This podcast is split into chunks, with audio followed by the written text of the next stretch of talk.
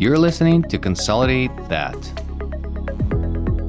Good morning, Ivan. Thanks for coming back to Consolidate That. Excited to have our wonderful guest today. Oh, yeah. Well, I'm very excited to introduce my colleague and hopefully becoming a friend now, Olivia Oginska. And she's coming to us with two very interesting backgrounds. She has a veterinary degree from the university in Poland, where she started her veterinary career.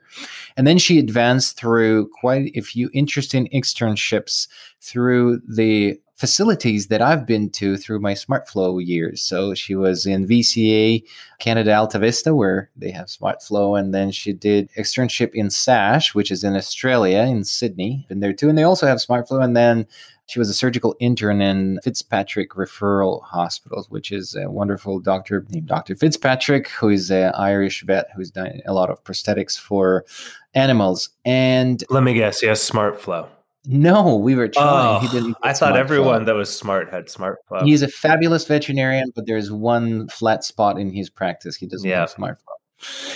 And then she wanted to proceed to do a residency in uh, surgery, but she chose to pivot. And then she did a, or still doing, the positive psychology master's, which she's passionate about. And she started a company called vetgonemental.com. So check it out, guys.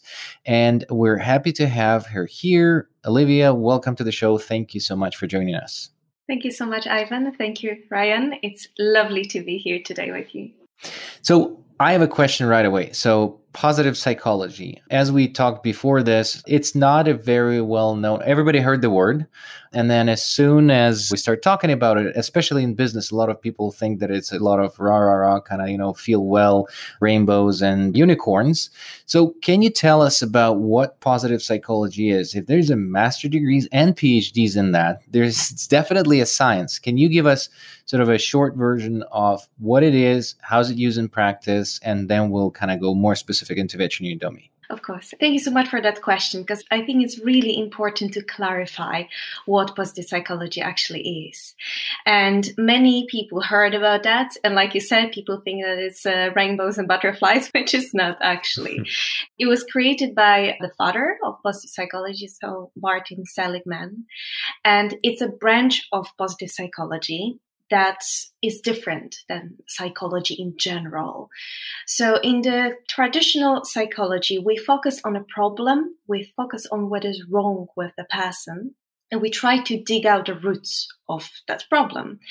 In positive psychology, we acknowledge that there is a problem, but we seek applicable solutions. So based on personal strengths, based on things that you already have in you, things that are marvelous and maybe you forgot about them, things that can give you a power to make a positive change. So this is what positive psychology is about. It's about flourishing and allowing individual to reach their best selves basically. That's really interesting. I guess a, an important question is how did you get into that? I mean, coming from the veterinary space, what was it that pushed you towards that as a new passion?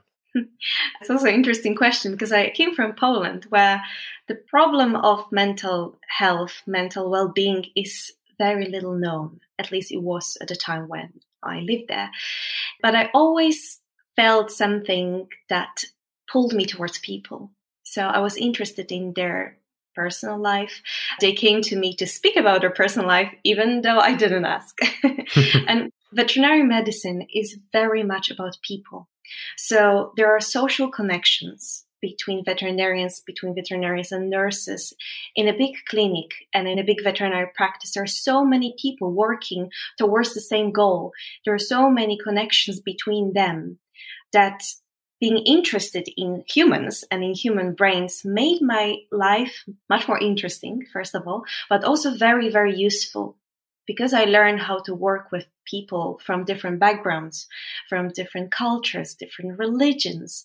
It allowed me to feel more comfortable when I needed to work with them and allowed me to make a lot of friends with people from different parts of the world.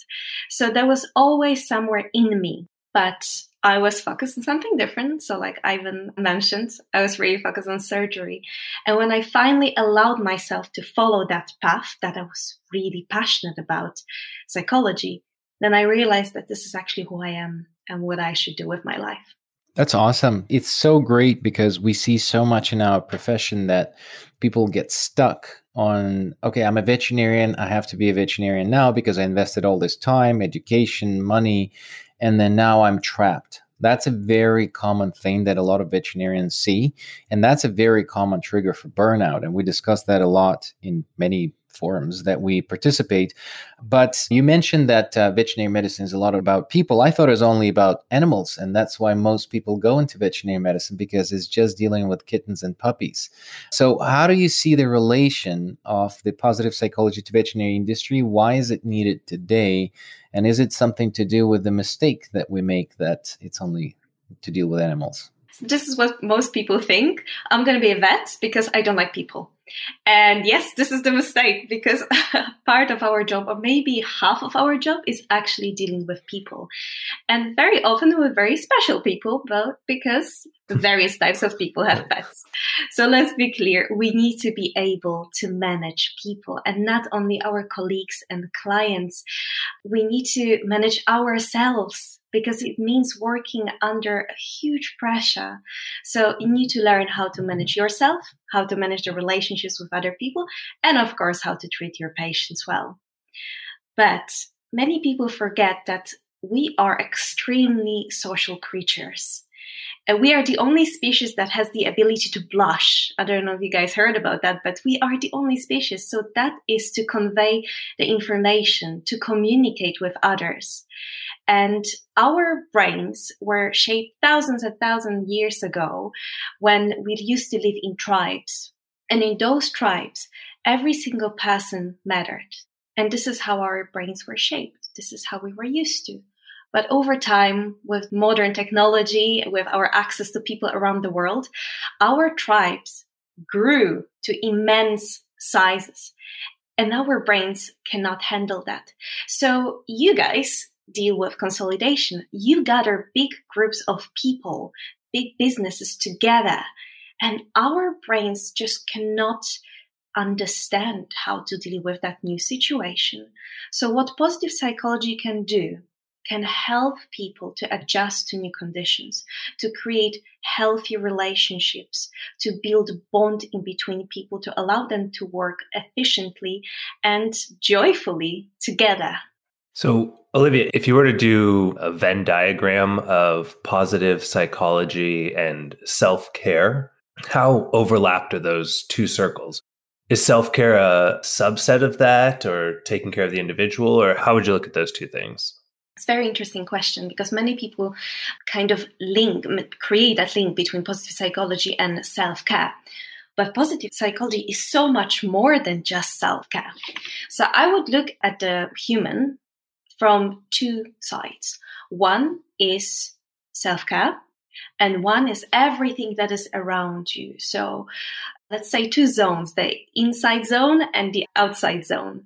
The inside zone is the self care. And that is obviously super important, and positive psychology can support that very, very much.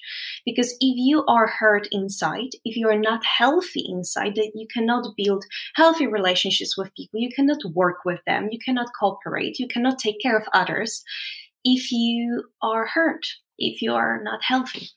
But when you are immersed in a toxic environment, if you're surrounded by people who don't allow you to grow and show them your best self, then you will never be your best self. You will never be your authentic self. And that is all about psychological safety. And this is also what positive psychology is immersed in, in creating a healthy environment for healthy humans.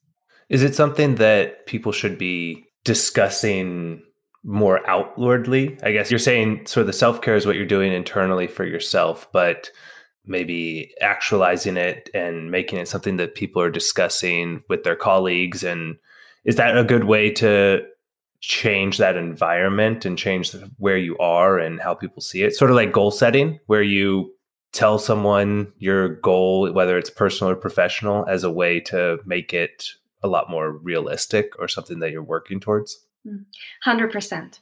Cool. So, sharing awareness is the first step. if you don't know that there's something wrong with you, you will never change that. But if you don't know that you are immersed in a toxic environment, that will never change. And some people do not know sometimes that they create a toxic environment. so awareness is the first step to change everything. I always say to my coaches that you came to me and that is 50% of your success. And I'm really proud of you for even doing that. So if we'll transpose that to the veterinarian, so we know that veterinarians are terrible about taking care of themselves. They always think about others, and then at the end, I think that that's why they stop thinking about self, and that's where I think the industry is struggling. What parts of internal and self veterinarians should pay more attention or seek for the solutions in positive psychology? So that is a subject that was quite widely explored at the moment all the self care resources, applications, mindfulness, resilience, finding your strengths, those things are focusing on the individual. So, how to relax, how to be stronger, how to be better to yourself. And that is really important. So, obviously, positive psychology supports people who search ways to get into flow state, which is really, really important. But that it's not enough from my perspective. What else should we do? And uh, I love yeah. that you referred to flow. That's the, you know, biohacking and getting into a flow state. That's something I've been passionate about for the last sort of two, three months, and I'm actively doing that. So, can you tell us more about that and also what else the veterinarians could do? Mm-hmm. So let's talk about flow, which is the individual level of self growth. You get into state of flow when you're doing something that grabs your attention entirely. You lose yourself. You do something that you love. You don't feel the time passing. You are so immersed in that activity that everything else disappears and you feel the instant gratification. So every step brings something pleasant to you and you can see the results of your work. So it's basically like stitching up the skin. It's quite a repetitive thing that you do. So you stitch up the skin stitch by stitch and time just flows. Music in your theater just flows around you and maybe there's a little chat with the anesthetist, but otherwise you just do your thing and you're good at that because you are trained at your practice. You still need to be focused to do that well and it gives you pleasure if you like surgery, especially, that gives you loads of flow. So that is that state that we talk about. And that is very individual. And this is something that everyone can seek, that everyone can do. You also mentioned a goal setting. That is extremely important. I know that you're passionate about that subject to find goals for yourself. But you also ask what else can be done. And I think that the problem of poor mental health should be approached from the organization level, from the team level, plus yeah. the individual level. I do not believe myself in individual resilience, just solely individual resilience. Like I said, again, even the most resilient person can crumble in a wrong environment. So if everyone is aware of the problem, if everyone thinks that there is something they can do, if we join forces at the different levels, this is when we can achieve something meaningful and a proper change. So at the moment, there's so much that people do individually, but organization can do much, much more. And this is what positive psychology can offer as well, help in that process. I don't know if you're a psychic or a psychologist a bit because you read my mind. I was going to ask you how we could look at using some of this, your learnings and your knowledge into applying that at the organizational level and how that could be something that could be helpful top down or the regional levels to help with the clinics. From positive psychology perspective and from my experience and speaking with my colleagues i can see that leaders are the first, most important, the key factor that can actually introduce the change. So I'm really supportive of great leaders, and those leaders have so many tools coming from positive psychology that they can use. And there's a whole list, but I think there are a few that are the most worth mentioning in here with you guys because it's something that maybe someone hears today in this podcast and thinks, actually, do you know what? I would like to try that, introduce that in my practice and see what happens. And believe me, something amazing can happen. Let's do the list. The five things Oh, you yeah. can do tomorrow to change your practice into positive psychology that sounds very easy, but I think every subject includes five other tools. So let's maybe chat about the subjects, the topics that we can approach with the positive psychology perspective. And then if someone is interested, I'm happy to tell you a lot about those tools that can be used in each topic. So the first one is that psychological safety and psychological capital. Psychological capital is basically your set of resources that you can use to be successful. So there are two researchers who created an abbreviation that sounds like HOPE. So the first one is basically hope itself. We need to be hopeful to basically believe in the future, to be motivated, to believe in ourselves. That is really, really important. The other one is optimism. Martin Seligman taught his students that there is something like learned optimism. So we can actually learn how to be more optimistic about the future, about our actions. Another one is efficacy. Efficacy means that you believe that you are capable of finishing a task, of completing something that you wanted to complete. So it gives you confidence in yourself that is really really important. And the last one is resilience. So that individual resilience that i mentioned an ability to bounce back from the adversity. But that is something that the organization can help individuals to create a group resilience tools and workshops that help the whole group to become more resilient. So that is the first thing that psychological safety and psychological capital So, what are those tools? Just the practical things that uh, is it hiring a coach for the organization? Is it providing training? What is the practical thing that some consolidators can say, okay, veterinary industry? Because there's a huge correlation, which I think right now is finally there. Because if business people, you know, if you take business people in vacuum and not think about just, you know, any particular business, the goal of the organization is to bring the value to shareholders point blank it's to make money. Now if and i think that because right now we're in that stage where there's not enough veterinarians to service the pets that we have there's more pets than vets that's an issue. So i feel that we're at that stage where the organizations that have more tools for the psychological safety more tools for resilience training and more tools for just helping with change with less distress and will apply that, those are the organizations that will attract more veterinarians to work for them and they will be solving business problem. So I think that this is where the connection of the business to positive psychology and what are some of those tactical things that they can do.